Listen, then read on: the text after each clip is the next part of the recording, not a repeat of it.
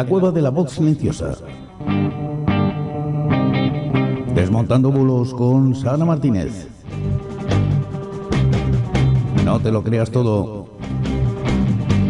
No difundas nada sin consultar antes. Bulos, mentiras, falsedades. Sara Martínez los desmonta para ti. No te lo pierdas. Desmontando bulos con Sara Martínez en la cueva de la voz silenciosa. Ahora que vamos despacio, ahora que vamos despacio, vamos a contar mentiras, trarara, vamos a contar verdades, vamos a... Muy buenas noches y bienvenidos. Hoy es jueves 12 de mayo de 2022. Son las 9 y 4 minutos, las 8 y 4 minutos en las Islas Canarias. Y estás en el Desmontando Bulos. Una semana más, aquí en directo en Oceanul. Con Sara Martínez. Muy buenas noches, Sara. Muy buenas noches, Lorenzo, y muy buenas noches a todos. Aquí estamos, aquí en casi, casi ya la mitad de mayo, y seguimos haciendo lo que humildemente sabemos hacer, que es pillar de vez en cuando algún que otro bulo, algunos que otros bulos, y bueno, y pasar un rato pues hablando de la información que nos rodea y en definitiva nos afecta que cada día, aunque no, aunque no lo creamos, ¿no? Sí, además hoy tenemos un programa muy variado por lo que he visto mientras lo preparaba. Mm, Sí, Está guay. tenemos ahí eh, varias cositas que, que los verificadores durante esta semana intensa pues han estado eh, dándonos muchas pistas de, de muchos bulos, de muchos intentos de, de ciberataques, de, de, phishing, bueno, en fin, de estas cosas que normalmente la red es genial, la red de Internet es estupenda, mm, nos comunica fácilmente, pero también evidentemente pues tiene sus riesgos. Y eso es lo que intentamos pues hablar durante esta, esta próxima hora y pico. Eh, lo que intentamos, yo creo que lo vamos consiguiendo poco a poco. Eh, es- ah, bueno, esta semana más o menos creo que ha transcurrido más o menos como se esperaba, ¿no? No ha habido grandes sobresaltos. Eh, No, que se- eh, más o menos ha estábamos ido ahí, sobre el claro, guion. estaba- se esperaban unas claro, cosas y han estábamos pasado. ahí a la espera. está- Estábamos ahí a la espera de lo que iba a hacer Putin en la celebración del el Día de sus Fuerzas Armadas, que sabéis que siempre te- tiene una connotación eh, de la lucha de, de- de la URSS, no de Rusia, sino de la URSS en su tiempo eh, contra el nazismo y todas estas cosas. Y, y, bueno, todos los analistas hablaban de que bueno que iba a hacer alguna, en fin, que iba a declarar algo, ¿no? Y bueno, nos hemos quedado todos igual, Fue, y los fue un analistas también, fue un poco gatillazo, la verdad. tal cual, Pero tal bueno, cual. a veces Y entonces, no pues bueno, ahí estamos. Eso sí, hoy nos, eh, nos sabéis que Finlandia pues, ha anunciado su decisión de solicitar el ingreso en la OTAN, cosa que no le va a gustar nada a Rusia ni a Putin, especialmente a Putin. Y, que bueno, y en el camino está también Suecia, con lo cual sabéis que bueno, pues ese equilibrio de fuerzas que desde después de la Segunda Guerra Mundial, pues bueno, se había intentado, ¿no? eh, para el bien de- de la paz, ¿no? Pues, pues, en este momento está todo un poquito resquebrajado y, y bueno, veremos a ver cuál es, eh, cuál es la, la, bueno, la, la respuesta de Putin. Eh, parece ser, yo por lo último que he estado eh, viendo en medios, que, que, bueno, que ha hecho una pequeña declaración, no así muy, muy agresiva, pero no sé cómo tomármelo. Verdaderamente no sé cómo tomármelo el, el que Putin no ha- haya sido agresivo. No sé si es como en los dibujos, ¿no? No os, no os preocupéis que ya, ya, me, ya, ya os pillaré. Sí, O, o bueno, o verdaderamente el ataque que, que está protagonizando a Ucrania tampoco le está saliendo nada bien y entonces pues no, Hombre, no, no sabemos, pero lo sabremos, He oído, seguro. he oído a un experto que, que decía, hombre, Putin va diciendo que va cumpliendo los objetivos, pero cada vez cambia los objetivos y los rebaja. Así normal que los cumpla. También, Claro. ¿es cierto? Es así, verdaderamente, aún así de todas formas, eh, eh, yo creo que cualquiera de nosotros que, que, que todos los días recibimos información, escuchamos cada uno por sus, eh, sus fuentes, pues eh, lo que ocurre, la actualidad y lo que piensan unos y otros, verdaderamente eh, ni, se entiende muy bien eh, el análisis que desde el principio se hizo de lo que, lo que iba a pasar con, con esta guerra con Ucrania. Y, y, y, la verdad que tampoco los analistas han dado mucho eh, pues con, con, con la con la intención de, de, Putin porque son los mismos que también ellos hablaban de que si iba a ser una iba a ser una guerra corta que si al final luego no al, al final iba a ser solamente pues tener un desarrollo eh, de cara a anexionar parte de ese territorio de Ucrania con lo cual Lorenzo verdaderamente yo creo que nadie nadie sabe muy bien ni lo que ni de lo evidentemente ni lo que pasa por la cabeza de Putin ni verdaderamente sabemos muy bien qué es lo que va a ocurrir en los próximos meses, ¿no?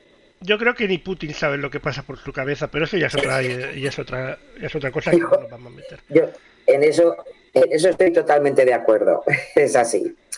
y bueno, y en España, pues bueno, pues, pues ahí estamos, a la espera de que a ver si mañana se aprueba esas nuevas medidas eh, que puedan eh, mejorar un poco lo que es el equilibrio económico con las con, con, la energía y con esos, esos recibos de la luz que nos hacen polvo y ojalá, ojalá que, que sea una buena salida.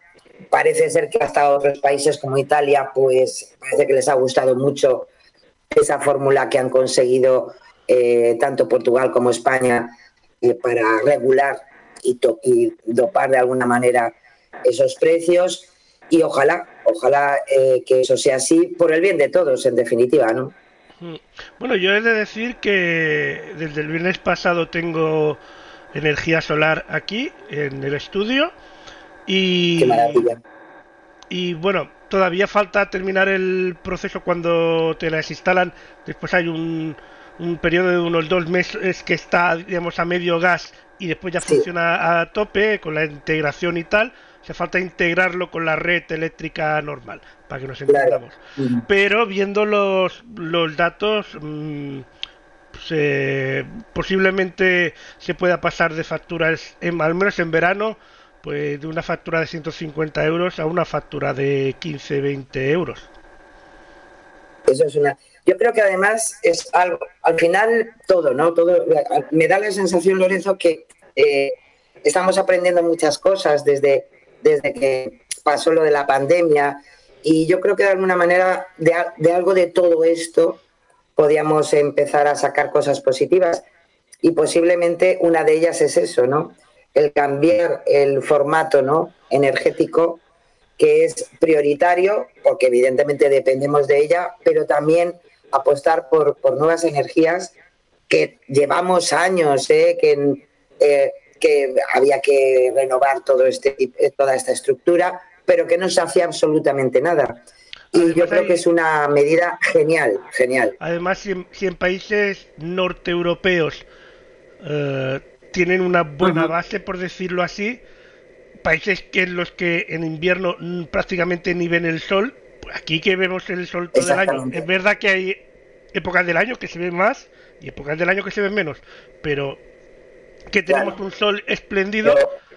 A lo mejor no todo el mundo por el tipo de viviendas, porque cada vivienda es un mundo, pero sí que hay un pequeño porcentaje de gente que haciendo una pequeña inversión puede llegar a rentabilizarlo bastante rápido y bien. Yo creo que al lado que en tres años se ha rentabilizado el precio. Sí, sí. Son siete, en mi caso son 7.500 ¿eh? euros haces el cálculo más o menos de, eh, en mi caso, como mis padres ya tenían placas antes, puedo más o menos hacer la comparativa, ya sabía más o menos a lo que me enfrentaba del ahorro. Claro. Uh, pues en tres años está, y tienen y las que yo he comprado tienen una garantía de 15 años. Claro. Mm. Es genial. Eh, yo ya, ya, digo, ya, no por el que... planeta, ya no por el planeta, me da igual el planeta, me sino la pena. por uno mismo. sí, no solo por la factura de, de, de, cada mes, ¿sabes? O sea, ya no por el planeta, el planeta me da igual, como si se, como si se quedan sin recursos. Ya solo, solo por mí. Cuando los vecinos se queden sin luz y yo tenga, yo, también nos reiremos. Eh, vamos a ver, yo lo había puesto en plan muy, muy estupendo, ¿no? De que, Sí, oye, no, ver, todo eso. también. esa, A ver, to- esa to- solidaridad. Todos los motivos son buenos. Todos los motivos son Pero- buenos, pero ciertamente, ciertamente hay un, hay un- claro, hay un elemento que es así, o sea, es un beneficio personal también, ¿no? O sea que, Claro. y, y- y es absolutamente un beneficio, o sea, eso que está mm, descontado. Si, si- si dando este beneficio, más o menos, está costando implantarse un montón o ha costado mucho, ahora parece ser que, que se está volviendo un poco más fácil. Imagínate si no Sí. hubiera ese ahorro, por poner un ejemplo. O sea, si no fuera tan beneficioso para el consumidor, es que en la vida nadie se las pondría. Claro. Y mira que, ojo, nosotros en ese aspecto, en nuestro país, que somos muy especiales, pero bueno, también, la verdad, de vez en cuando hacemos cosas buenas. Eh, yo no sé si eh, eh, se acordará la gente que, que hace, pues, hace ocho o nueve años que la propia legislatura eh, eh, española pues ayudaba precisamente a promocionar este tipo de cosas, tanto es así que se intentaba que las nuevas construcciones, que ya fuera mm, obligado, obligado por ley poner esas, esas placas solares, tener esa opción de las placas solares. Y lo que pasa es que en España somos así, de las cosas eh, buenas que se hacen, de repente hay un cambio de gobierno, un cambio de estructura y patapum, y, se, y nos vamos al otro lado. Y fue Nunca- una gran oportunidad perdida. mm, Como ya hemos dicho aquí varias-. Como ya hemos dicho aquí varias veces, mm, los políticos españoles nunca se han preocupado por el bien de los españoles, siempre se han preocupado más por su silla, porque si mirasen por el bien de todos no estaría cada vez que llega un gobierno nuevo cambiándolo todo y, y haciendo lo contrario solo por, Y ejemplos por tenemos, fastidiar. evidentemente. No, no terminaríamos. Así basta que- ver solo la ley de educación, o sea que Eh, a partir de ahí ya, ya Sí. empieza a sumar. Pero bueno, Es, es así. Pero bueno, para eso también estamos los ciudadanos, la ciudadanía, para, para en fin, también evaluar y saber, pues, pues bueno, lo que queremos y exigir lo que queremos y, y ojalá en ese aspecto todos seamos especialmente eh, solidarios con, con nosotros mismos, ¿no? Así que, pero bueno, es lo que es lo que tenemos, por eso es así. pues vamos al primer bulo, si te parece bien, que tiene que ver con Apple, si no me equivoco. Pues sí, porque eh, se ha hecho viral, esto nos lo ha comentado durante esta semana maldita.es, donde con un espectacular eh, mensaje eh, viene de, además de, eh, eh, te sale como, como una ventana emergente eh, y te dicen que los hackers te, te están observando, que han hackeado la conexión de tu Apple iPhone y alguien te está vigilando. Es una... Es, es además un mensaje de WhatsApp que se, se ha hecho muy viral. Claro, ¿por qué se ha hecho viral? Porque, como podréis imaginar, ese mensaje es falso. No, no es precisamente de, de Apple iPhone. Eh, ¿Qué ocurre? Que, hombre, con- ya sabéis que este tipo de cosas además juega con esa urgencia de que, em, que tienes que actuar eh, enseguida, tienes que eh, corregir con un enlace que te ponen. El, el, si no, el hacker pues, puede revelar tu identidad, que enviará tu historial de navegación y fotos, de la cámara frontal, a todos tus contactos, etcétera. Claro, tienes que dar a ese botón de protección de la conexión y nos redirige a, a- una para ejecutar una aplicación que en todo momento te habla que es de Apple, ¿no? es del servicio técnico de Apple. Eh, ¿Qué ocurre? Pues que evidentemente no es nada de todo eso, es un intento de phishing y ahí sí que al, al clicar, sí que entonces te sale eh, la posibilidad de que te hackeen todo lo que tienes y tus datos, pues, pues evidentemente, pues, pues que- queden expuestos para los malos. Tanto es así que, la- el propio eh, eh, soporte técnico de Apple se puso en contacto con maldita.es y con otros verificadores, hicieron una nota donde evidentemente pues niega que eso tenga nada que ver con ellos. También es verdad que el propio soporte técnico de Apple también han comentado en que desgraciadamente este intento de timo pues está circulando en otros países y que igual que está en, español, pues eh, está el mismo mensaje, pero en inglés. Y evidentemente, pues bueno, ¿qué, podemos decir de esto? Pues que, que ante todo no hagamos mucho caso a este tipo de mensajes que siempre te... En el momento que hay tanta urgencia para que te tengas que clicar en un enlace es para poner un poquito las orejas eh, en tensión y decir, uy, esto igual no es, no es de, de la empresa o es el- un aviso real, etcétera. Con lo cual, ante todo, pues ya sabéis, abandonar esa página, el mensaje se borra y se manda a la papelera y, y no hacer mucho caso. Tener cuidado con este tipo de cosas, porque además ahora vamos de cara al verano, eh, hay más actividad, eh, nosotros funcionamos también mucho más con el móvil, con posibilidades de hacer compras o mandar datos eh, pues, con el grupo de amigos sobre cualquier actividad. Y los malos van a estar siempre ahí, esperando un poquito a ver si tenemos un descuido. ¿Sabes? Cuando has dicho servicio técnico, me he acordado de, hola, le llamo de Microsoft, su ordenador tiene eh, virus. Sí, sí, sí, sí. Me he acordado de eso. Así es. Pero no, en este caso era, Pues, era otro. ¿eh? Era otro, pero como podéis ver, al final, en definitiva, es la misma eh, actitud y la, y la misma acción. Con lo cual, pues, ojo. Pues vamos Pues al vamos a ir con otro. Pues sí, porque es un discurso que se ha hecho, entre comillas, discurso, ¿eh? de Emmanuel Macron, el presidente de Francia, y que se ha hecho viral, donde eh, se, se destaca lo que, eh, según ellos, lo que ha dicho Macron en los últimos días. En, en concreto dice que hoy hemos derrotado la frivolidad y la hipocresía de los intelectuales progresistas. Sabéis que hace nada pues ganó las elecciones y se, y se ha hecho viral, o sea, por ese elemento eh, ideológico eh, que se le atribuye a Emmanuel Macron. Eh, se ha compartido desde eh, mensajes de WhatsApp, por Twitter, por Facebook, y realmente lo que ocurre es que es un bulo. Tanto es así que el texto resume un discurso electoral que se realizó en el año 2007 y ojo, por el presidente francés eh, Nicolas Sarkozy, o sea que tampoco ni en el tiempo ni el protagonista coincide eh, con, con lo que nos quieren, nos, han querido decir que había dicho Macron, ¿no?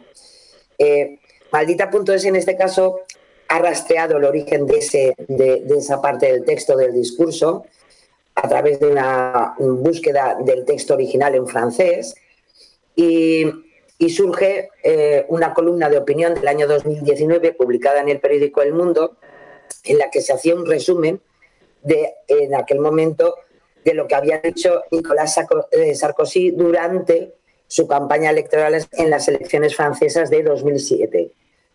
Eh, tanto es así que maldita.es, si vais al enlace de esta verificación, os pone directamente eh, en lo que es el texto de aquel momento y de lo que, lo- de lo que ocurrió, ¿no? Y te explica, pues bueno, que, que fue en un acto de campaña en abril de 2009, en un barrio de Bercy, en, en París, y bueno, y te da todos los datos para poder comprobar que efectivamente eso que se, se le atribuye a, en este caso a Macron, eh, no lo ha dicho él, sino que lo dijo hace ya mucho tiempo el otro, otro presidente que fue presidente eh, eh, eh, Sarkozy en aquellas en aquella campaña electoral de 2009. Así que para los que lo hayáis visto, pues ya sabéis, de alguna manera siempre hay muchas opciones, pues hombre, de, de, querer dar unas, una, una opción de manipular tanto a los políticos en activo eh, con cosas lo hemos visto con el, el presidente ucraniano, eh, que bueno, un poco más tiene, en fin, todos los vicios del mundo, ¿no? O con otros o con otros eh, eh, presidentes, ¿no? Así que, bueno, pues le- esta vez le tocó a, a- a- al, al reciente elegido otra vez presidente francés, ¿no? Pues vamos al siguiente, a la reina. ¿O no? Sí. Pero no la española, ¿eh? No la española, la de Is- el- Isabel. La Sí, porque, porque, bueno, este además es esto, a mí me ha encantado porque es otra, otro referente de verificadores, eh, se llama Malaspina, eh, es eh, un verificador chileno y, y me encantó porque es que la verdad que se hizo muy viral porque esta, gracias a esta foto con, ves ahí que es la caja de un medicamento, pues se hizo absolutamente viral lo que intentaron colarnos eh, con, esta pseudoinformación. ¿no? Eh, en concreto, lo que intentaban era dar a entender que la reina Isabel, sabéis que estuvo eh, eh con COVID y que gracias a la invermectina, pues que es un medicamento que dicen ellos que es, está prohibido, pues que se curó del COVID, ¿no? Se ha, se ha difundido, como ocurre, y ya hemos comentado alguna vez, eh, esta información especialmente por canales de Telegram, ya sabéis que allí están, está la cueva de todos los de, de todas las posibles eh, conspira, no, eh, conspiraciones que se puedan dar ya no solamente con la pandemia, sino especialmente ideológicos, ¿no? Y, y, claro, ¿qué ocurre? Pues que evidentemente no hay ninguna prueba de que la reina Isabel II de Inglaterra pues haya estado tomando invermectina eh, para tratar la enfermedad. Se difunde además con un vídeo de una noticia sobre eh, lo que había sido el positivo de, de, la reina eh, por COVID-19 de un canal australiano, el Nine Network, y gracias a eso, pues pues se ha viralizado este montaje que se, que se han hecho. Eh, ¿Qué ocurre? Eh, el programa sí que emitió la noticia, eh, pero aclara que verdaderamente el montaje que hicieron con la, con la foto de la, de la reina y la foto de la invermectina, bueno, pues que fue una especie de error ¿no? en el montaje de toda la información, pero que en verdad en ningún momento dentro de lo que es el texto de, de la información en ningún caso se dijo que o que o se sugirió que la reina había estado eh, usando invermentina. Además, eh, los propios verificadores comentan eh, con, acierto que la invermectina no es un medicamento aprobado para tratar o prevenir la COVID-19. Tampoco lo avala la Agencia Europea de, del Medicamento ni la Administración de Alimentos y Medicamentos de Estados Unidos que ya sabéis que son en definitiva las autoridades sanitarias que de alguna forma van dando posibilidades primero con las vacunas o con eh, medicamentos. Es, la ivermectina es además un medicamento antiparasitario que se utiliza, eh, por ejemplo, para la malaria. Y aunque algunos estudios preliminares pues habían dado buenos resultados reduciendo la carga viral en casos moderados de COVID-19, pues hace falta todavía pues más investigaciones que puedan confirmar estos resultados. Eh, con lo cual, pues, en fin, se hicieron, hicieron ahí un, montaje genial, pero lo dicho, ni la invermentina eh, es un medicamento avalado para prevenir la COVID o ayudar a que la COVID no, no sea muy, muy grave, ni en este caso está aprobado evidentemente que la, la reina Isabel II pues, que se hubiera curado gracias a ello. Así que es lo que tenemos. Pues vamos al siguiente. Ahí lo tenemos. Pues nos vamos con la presidenta de la Comisión Europea, Ursula von der Leyen, eh, que nos quieren o nos han querido eh, convencer, ¿no? Eh, que, que hay un nuevo pasaporte digital de vacunación de COVID-19 que será obligatorio para todos los ciudadanos de la Unión Europea a partir del próximo 1 de julio. Es un, mensaje que mm, se utiliza con la imagen, como podéis ver, de la, de la propia presidenta de la Comisión Europea. Se ha movido en Twitter y Facebook y, bueno, pues ha creado toda esa, esa vorágine, pero bueno, pero ahora porque un pasaporte otra digital, de la vacunación, eh, bueno, que, que la, la, única prueba además que, que, que quieren para avalar esa información es precisamente un vídeo en el que la presidenta de la comisión explica que 15 Estados miembros ya han puesto en marcha el certificado y, según se señala, deben aplicarse a los 27 Estados de la Unión Europea a partir del 1 de julio. ¿Qué es lo que ocurre?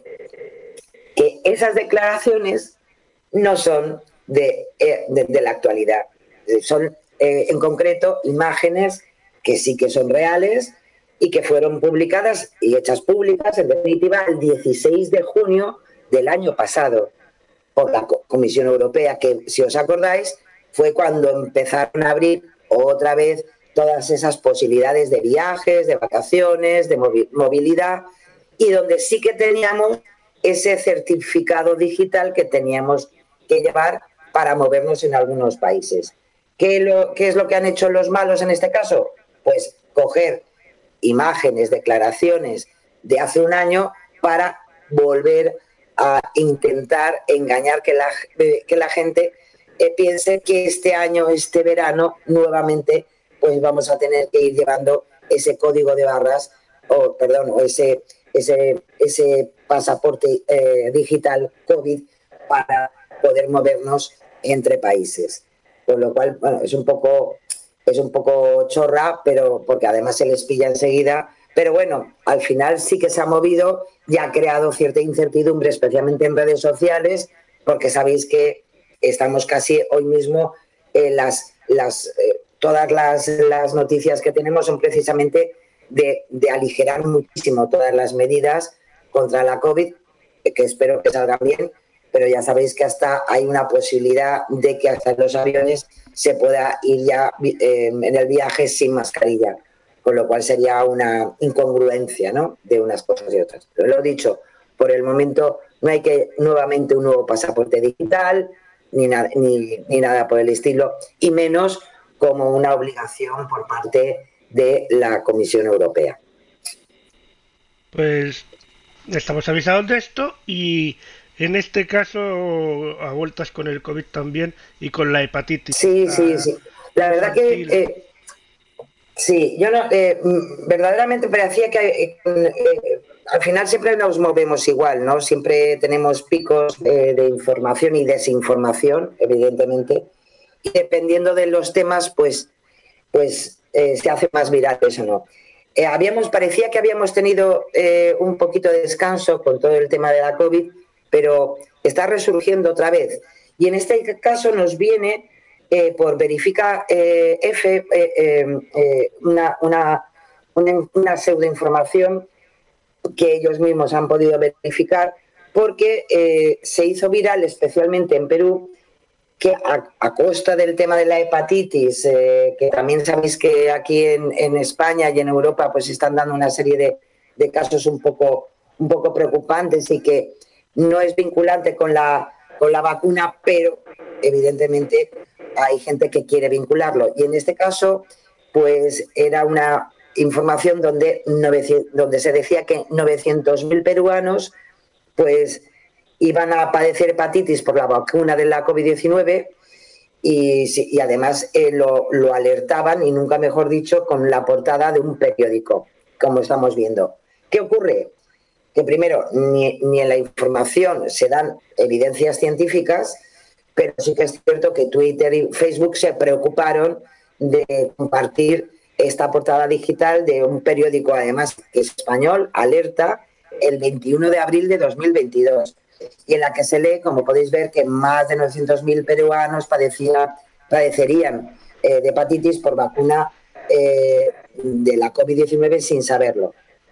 Y claro, como no, eh, el subtítulo, si podemos llegar a, verlo, lo pone muy bonito y dice que según señala especialista.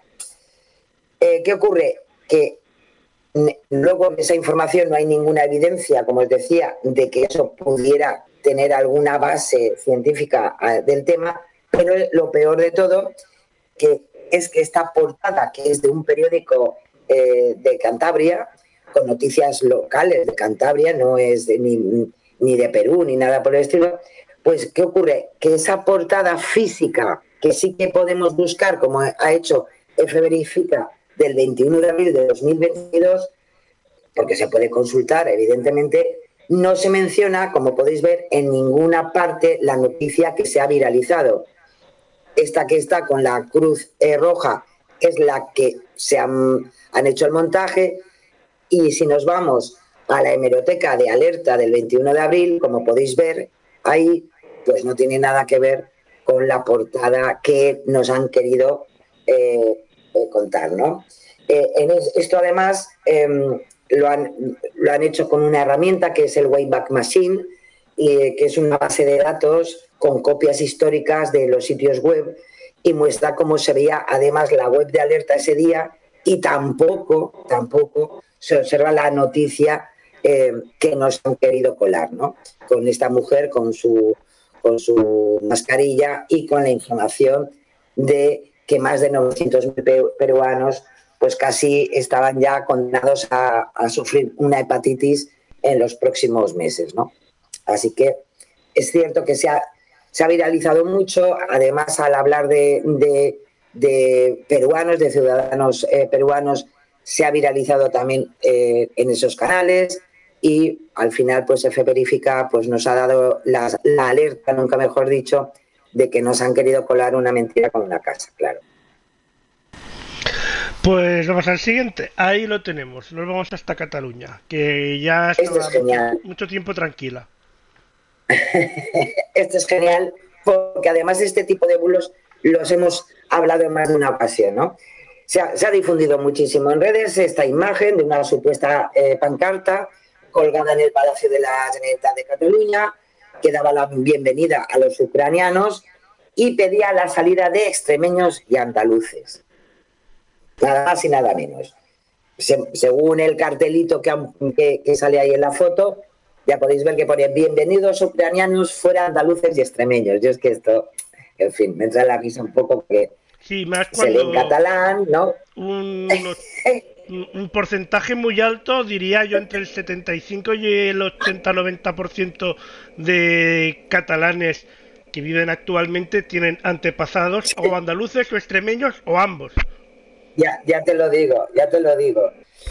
¿Qué ocurre? Que sí que es verdad, vamos a ver, eh, esa foto como tal, pero sin, en fin, ese, ese mensaje, sí que es verdad que la Generalitat eh, eh, pues colgó el 3 de marzo en el Palacio eh, de la Generalitat, colgó una, una pancarta donde eh, se ponía Cataluña y Ucrania por la paz y la libertad y los derechos humanos. Algo que en este ca- caso nos lo ha verificado Radio Televisión Española porque ellos mismos en, su, en lo que son sus noticias eh, de Radio Televisión eh, eh, cata- ca- catalana, eh, pues tienen los vídeos de esa información que se dio, la información sobre la pancarta que se col- colgó aquel día. ¿Qué ocurre? Que ahí podemos ver en esas imágenes que son la que lo que sirve en definitiva de base a la información que se dio, como podéis ver, pues no, no es lo que luego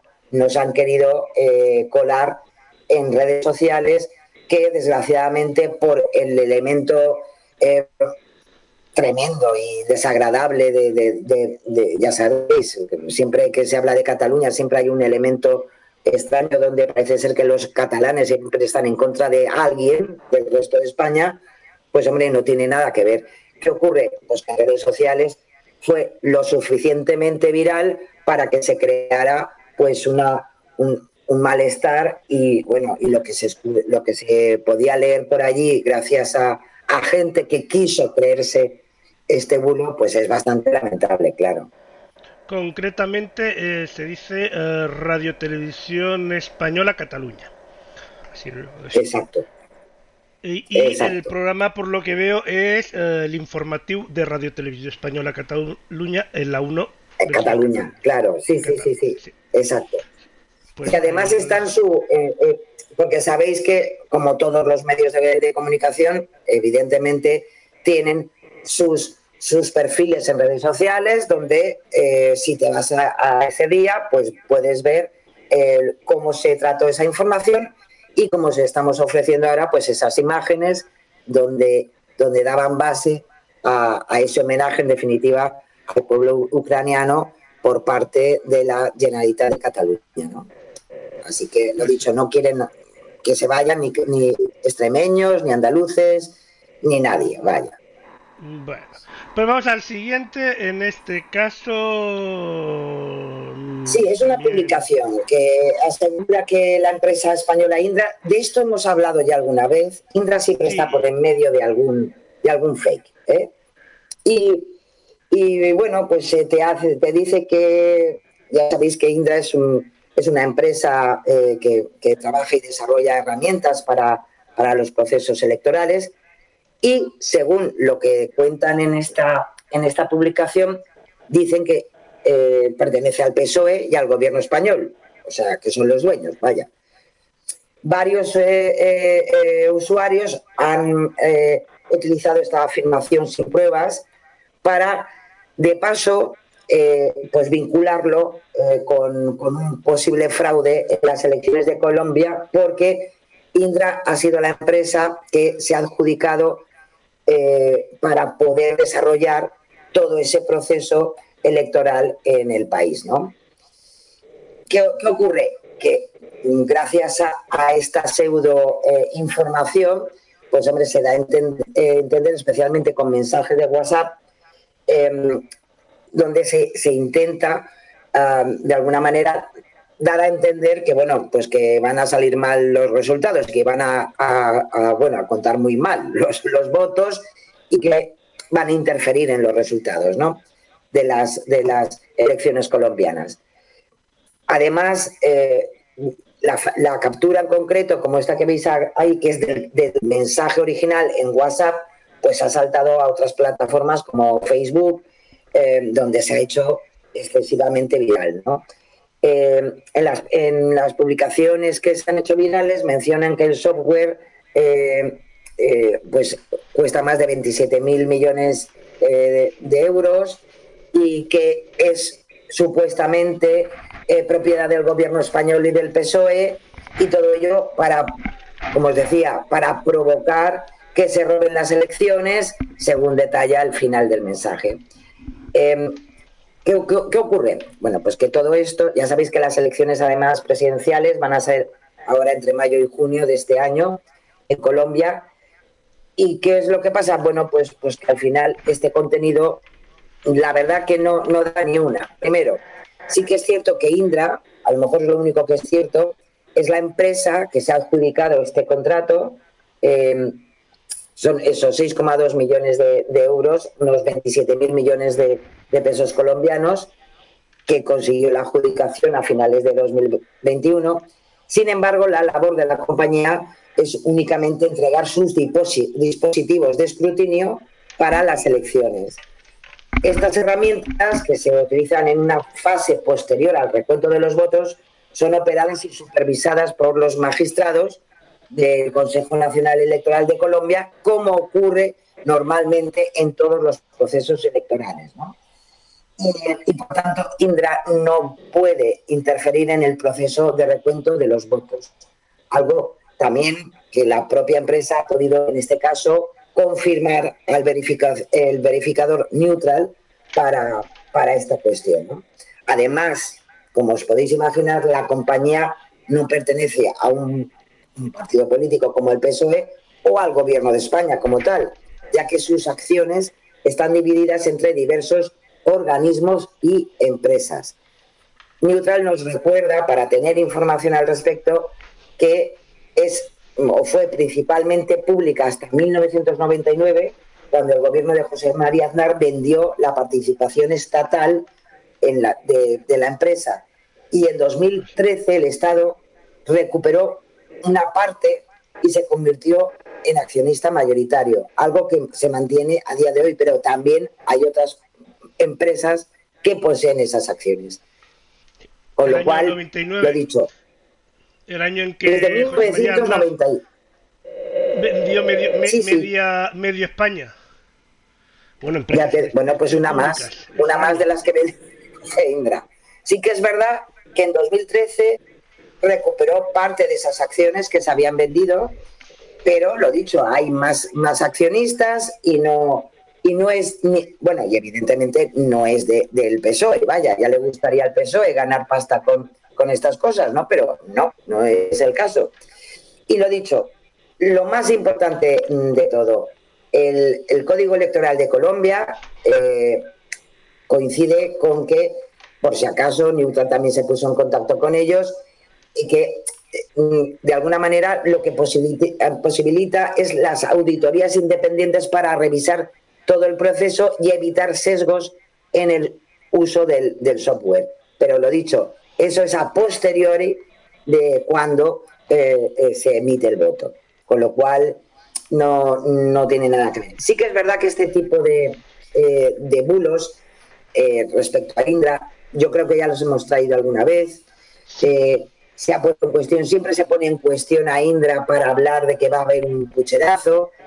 pasó con las elecciones presidenciales francesas, que circulaba en su momento que que Marie Le Pen había perdido más de un millón de votos durante el recuento y que bueno, pues eh, siempre hay, y, bueno, y acordaros de, de, Donald Trump, no hace falta que nos vayamos a Indra, eh, que, que, también eh, se acusó de que había una, una, compañía que supuestamente había cometido un fraude, un fraude durante el recuento electoral. Y no hace falta que nos vayamos tan lejos, acordaros de las últimas elecciones eh, eh, a nivel eh, nacional en nuestro país, donde se ponía de vuelta y media el tema de que Indra iba a manipular aquí lo visto y lo no visto. Bueno, casi hasta el voto que tenías en tu casa. Con lo cual se repite y, y al final es un corte y pega. Lo que pasa que, bueno, claro, dependiendo de las situaciones y de los momentos eh, que se viven en diferentes países. ¿no?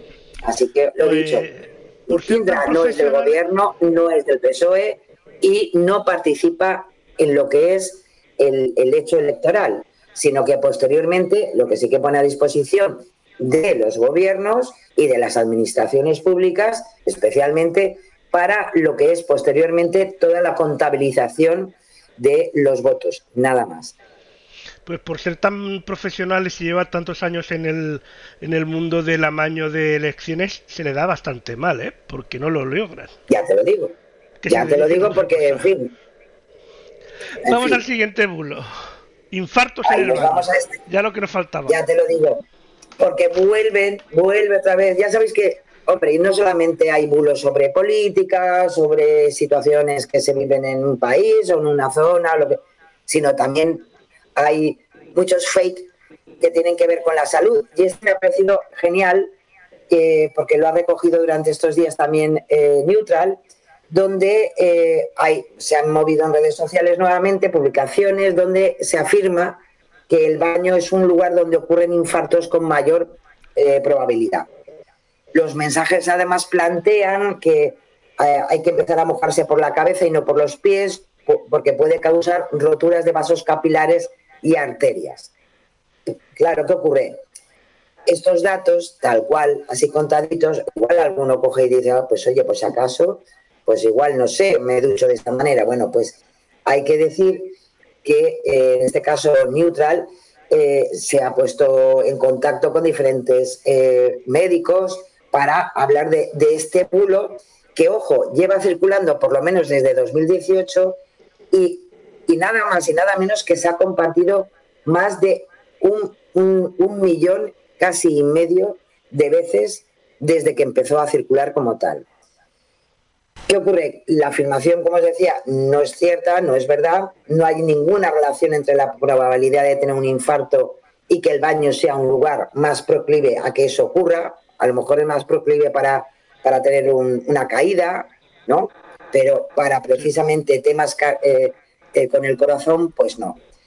Eh, en concreto, eh, Newton se puso en contacto con un cardiólogo, investigador del Centro Nacional de, de Investigaciones cardiovasculares, Gonzalo Pizarro, y, y, como bien dice, lo que sí que es cierto es que los infartos a primeras horas de la mañana, entre las 6 y las 12, sí que son más frecuentes, pero estés en la ducha o estés, en fin, desayunando o estés en el autobús.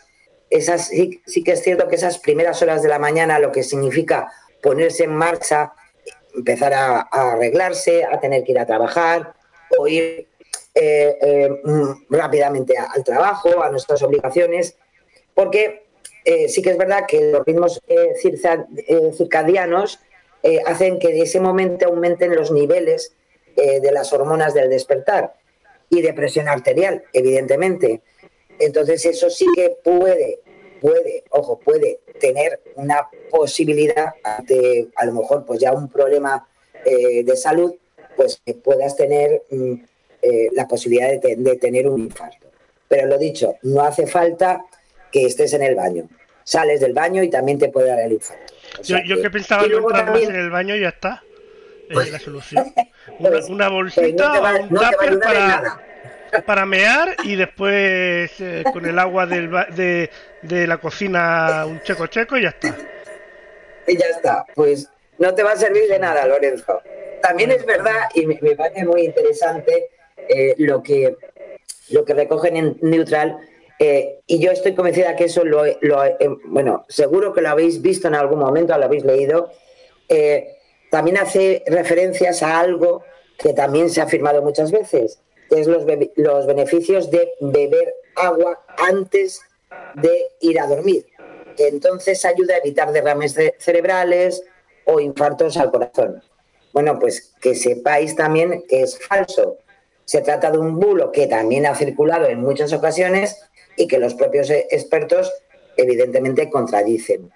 Una persona con insuficiencia cardíaca no bebe agua en semejantes cantidades. De hecho, una de las recomendaciones además que se le hace es la restricción de, de ese, de esa agua, de beber esa agua como, como medida cautelar. ¿no?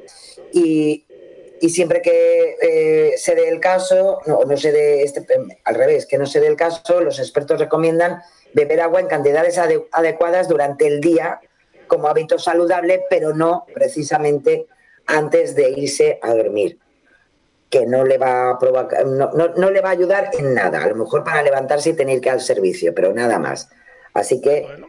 que lo tengamos en cuenta, que este tipo de cosas, este tipo de además de pseudoinformaciones que de paso nos intentan vender por, por la salud y todas estas cosas, que de eso hay mucho, ¿eh? muchísimo, muchísimo en, en las redes sociales, con muchos consejos que no tienen ni pies de- ni cabeza. Así que, lo dicho, hay que cuidarse y el corazón se cuida bien y, y nada más. Es lo único que tenemos que tener en cuenta.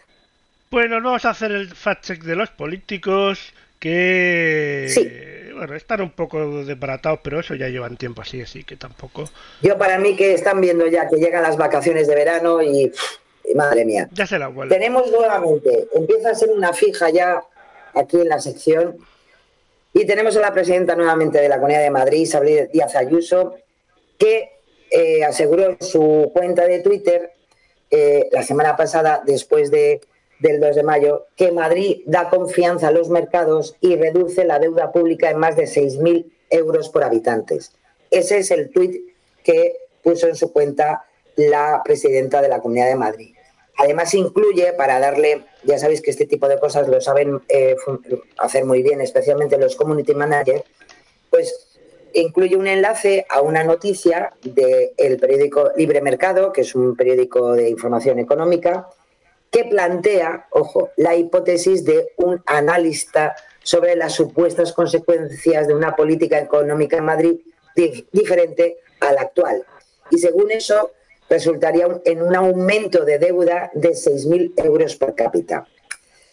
Claro, esto no supone en ningún caso, en ningún caso, porque es una supuesta hipótesis lo que hace el libre mercado, eh, que la comunidad autónoma de Madrid haya reducido de forma activa la deuda pública. Al contrario, como ha podido comprobar eh, Neutral, desde que Ayuso es presidenta, la deuda pública por habitante de la Comunidad de Madrid fluctúa entre los 5.022 y los do- 5.257 euros eh, per cápita. La diferencia no llega a 235 euros, lejos de esos 6.000 que menciona la propia presidenta en su tuit. ¿no? El cálculo para llegar a esa cifra se basa, como os decía, en ese supuesto de que la deuda pública de la eh, Comunidad de Madrid eh, tuviera la posibilidad de hacer esa referencia hipotética que, que en tal caso hace el periódico de libre mercado. La, la realidad cuál es que desde 2009 hasta 2001 pues la deuda eh, de, de Madrid ha aumentado también como en el resto de comunidades autónomas. En el último trimestre de 2021, que es el último dato disponible, disponible perdón, menguó con respecto al anterior en dos puntos porcentuales, hasta el 14,8%. Eh, y, y, en el tercer trimestre eh, em, eh, de 2019 la deuda per cápita estaba en 5.056, por lo que ha aumentado en más de 40 euros desde que ella es presidenta, mm, que es lógico porque también hemos tenido unos años, como podemos imaginar, un poco movidos en cuanto a las administraciones. ¿no? También eh, Ayuso aseguró que la supuesta reducción de la deuda de Madrid afectaba a los españoles, porque todo lo que afecta a Madrid al final nos afecta a todos.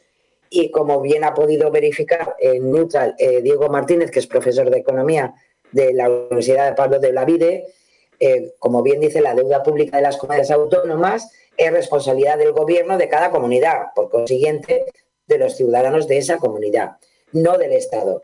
La deuda de la Comunidad de Madrid no es la deuda ni de un andaluz ni de un riojano, sino de los madrileños. Con lo cual, pues hombre, hay que decir que es falso, primero, que, que se esté reduciendo la deuda pública de la Comunidad Autónoma de Madrid y, en segundo lugar, tampoco tiene nada que ver la deuda de los madrileños con el resto de España. Aquí cada uno lo suyo, Lorenzo. en fin, las cosas son así. Con lo cual, lo sentimos mucho por Ayuso, pero es falso lo que ha querido promocionar en su cuenta de Twitter. Vaya, aparte aquí cada uno barre para su casa y, y algunos barren más fuerte que otros. Uh, vamos al siguiente, Nadia Cal Calviño. Pues sí, nos vamos con la vicepresidenta primera y ministra de Asuntos Económicos. Seguimos con la economía por ahí, con Nadia Calviño en este caso, porque habló en un medio de comunicación sobre las medidas adoptadas por el gobierno para hacer frente al precio de la gasolina y el gasoil acordaros de ese eh, descuento de 20 céntimos y la situación en comparación con, con, otros estados, ¿no? En concreto, Nadia Calviño dijo que comparando España con el resto de países europeos, es verdad que España es uno de los países que tiene los precios, tanto de gasolina como gasoil, más bajos. Eso tenemos que saberlo antes y después del impuesto. Sin embargo, como ha querido puntualizar eh, Neutral, tanto el precio de la gasolina antes de aplicar los impuestos como el resultado posterior sitúan a España entre los 10 primeros países de la Unión Europea con los valores más altos, según el propio informe de la Comisión Europea. En concreto, es el sexto estado con el precio de la gasolina más alto sin los gravámenes aplicados y el noveno, el noveno con ellos. Eh, Neutral, como siempre, ya sabéis que intenta ponerse en contacto con los gabinetes de prensa de los políticos para ver cuál es, eh, en fin, su, su, su lado de, de, informativo y, o por si a lo mejor hay datos que, que a lo mejor se le, han, le han escapado a Neutral, pero como también es normal, pues no han obtenido respuesta, o sea que se han quedado igual.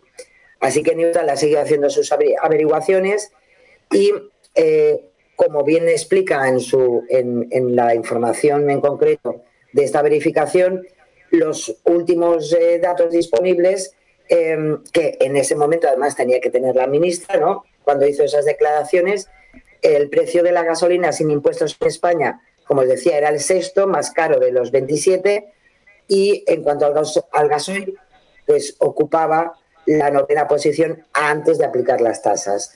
Con lo cual, pues, hombre, hay que decir que de acuerdo a esas valoraciones que hacía Nadia Calviño en, este, en ese programa, en concreto además en, la, en Cataluña, sobre el precio de la gasolina y el gasoil en España, eh, comparando con el resto de Europa, pues hombre, hay que decir que no es de los más bajos, porque, en fin, no es de los más bajos. Con lo cual, pues la afirmación, sinceramente, es falsa. Y nos vamos al siguiente, que es Yolanda Díaz. Yo, Yolanda Díaz, eh, la vicepresidenta segunda y ministra de Trabajo y Economía Social, que participó en un encuentro organizado por el Partido Comunista eh, de España sobre trabajo y precariedad eh, laboral. Y en un momento de su intervención, la vicepresidenta segunda dijo que ahora mismo España ha prohibido el despido, ya sabéis, con el cambio y la revisión que se ha hecho de la ley del trabajo. ¿no? Eh, solo un día después de lo que mm, mm decía Yolanda Díaz, eh, que aprobó ese plan nacional, eh, con la respuesta a, la guerra de Ucrania y volvió a decir que en rueda de prensa Yolanda Díaz que se había prohibido la, posibilidad de, de, despedir por causas relacionadas con la subida de los precios energéticos. Claro, ¿qué ocurre? Que una afirmación así, teniendo la legislación laboral al lado, pues Neutral eh, quiso consultar a expertos si verdaderamente eh, se podía hacer una interpretación de las nuevas medidas para decir que en España estaba prohibido despedir. Bueno, pues en España no está prohibido despedir, aunque se reconoce que hay una mayor dificultad para hacerlo. Eso sí, pero despedir, claro que se puede despedir. De hecho, según las estadísticas del propio Ministerio de Trabajo, que nos tenemos que ir al 2020, pues hubo más de 479.000 despidos, es decir, 4.245 más que en 2019. Em, sí que es verdad que, bueno, pues sí, eh, como eh, dice en, la, exposición de motivos eh, neutral con un profesor de la Universidad de Pompeu Fabra, sí que es una forma de hablar para referirse a que no hay esos, esos despidos, pero los despidos eh, siempre han existido y siempre van a existir.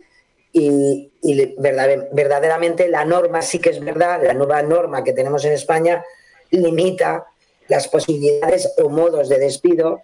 Por un lado, las empresas eh, que se hayan beneficiado, ya sabéis, de ayudas, eh, sabéis que no pueden despedir así de una forma clara y evidente, ¿no? tienen que justificar esos eh, despidos objetivos y si no, además, tienen que, eh, tienen que devolver las, las ayudas. Y por tanto, hombre, claro que sí que se puede, claro que sí que se puede despedir, pero claro, en tal caso hay una penalización en, en situaciones como la que os comentaba, ¿no? Así que con estos datos eh, y, y, hombre, sabiendo que sí que es verdad que sí que se ha puesto algo más de límite en ciertos casos eh, sobre los despidos, pero sí que es engañoso hablar, como dice la, vicepresidenta segunda, de que en España está prohibido despedir. Así que ahí nos quedamos y la próxima vez tampoco hace falta eh, venirse tan arriba, ¿no? Efectivamente. Y nos vamos con el PP con Juan Bravo. Pues sí, nos vamos con, Juan Bravo, que es el vicesecretario de Economía eh, y consejero de Hacienda en la Junta de Andalucía. Ya sabéis que estamos ya ahí en ciernes de, entrar ya en campaña electoral, eh, que los andaluces ya tienen convocadas sus elecciones. Y, bueno, pues eh, en este caso, el, vice, el consejero de, de Hacienda, Juan Bravo, ya saliente, claro, pues comentó en una entrevista que el Estado tiene hasta 20.000 millones de recaudación casi extraordinaria por la subida de los precios. ¿no? En concreto dijo que el Estado está recaudando más que nunca y que tiene hasta 20.000 millones de recaudación casi extraordinaria y tampoco puedes beneficiarte tú de esa inflación y no compartirlo, como una crítica al gobierno eh, actual, ¿no? del gobierno central. Según Neutral, la recaudación acumulada de enero a marzo de 2022 que está disponible en la agencia tributaria, la podemos eh, encontrar en su página web.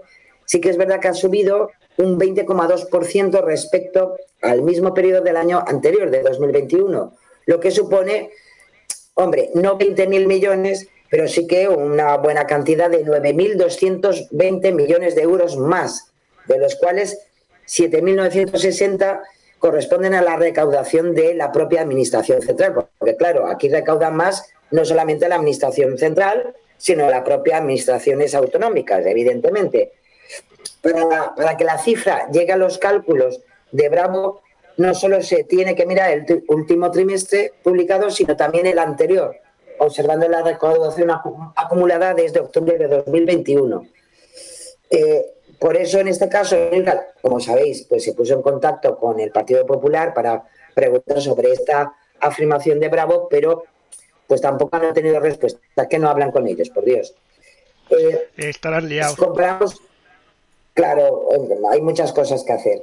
Y, entonces, con esta comparativa, eh, sí que es verdad lo dicho, que sí que la inflación lleva varios meses, todos lo sabemos, eh, creciendo, incluso desde antes de octubre de 2021, es decir, desde antes ya se estaba recaudando eh, más, eh, pero claro, la recaudación mensual pues varía en función también de otros factores, porque si la recaudación total de la administración de las administraciones fue un 26% más, el aumento de ese mismo año eh, pues fue a, lo mejor el, más o menos el mismo de hace un año. ¿Por qué ocurren estas cosas? Bueno, primero porque ya sabéis, eh, también es cierto que aunque haya mayor recaudación, que al final a la administración le pasa como a, a nuestras casas. Si yo puedo recaudar más, yo puedo, si por ejemplo vendo algo, puedo recaudar más dinero, pero también luego voy a pagar más por lo que necesito con lo cual el gasto también repercute por ese aumento de la inflación, porque em, la, inflación es muy alta y por tanto, sobre todo el IVA, eh, pues crea ese efecto de la inflación que produce un aumento de recaudación, pero también un aumento en los pagos que se tienen que hacer. Con lo cual, hacer esas referencias a que se recauda más y por tanto tendrían que en definitiva es el, mensaje que, quiere ¿no? el consejero de Hacienda, es decir, es decir que, que dé más dinero el, la Administración Central, pues hombre, es, es para, para de alguna manera una verdad a medias porque sí que recauda, pero también es cierto que también se tienen que pagar los servicios y las cosas hay que pagarlas también a un mayor precio, con lo cual tampoco lo único que podía provocar es un, un problema de caja eh, de desequilibrio entre las entradas y salidas. Con lo cual, pues me parece también engañoso porque no es en términos absolutos hablar de recaudación, sino también de todo el gasto que provoca ese aumento en la inflación. ¿no? Pues lo dejamos en falso, ¿no? Engañoso.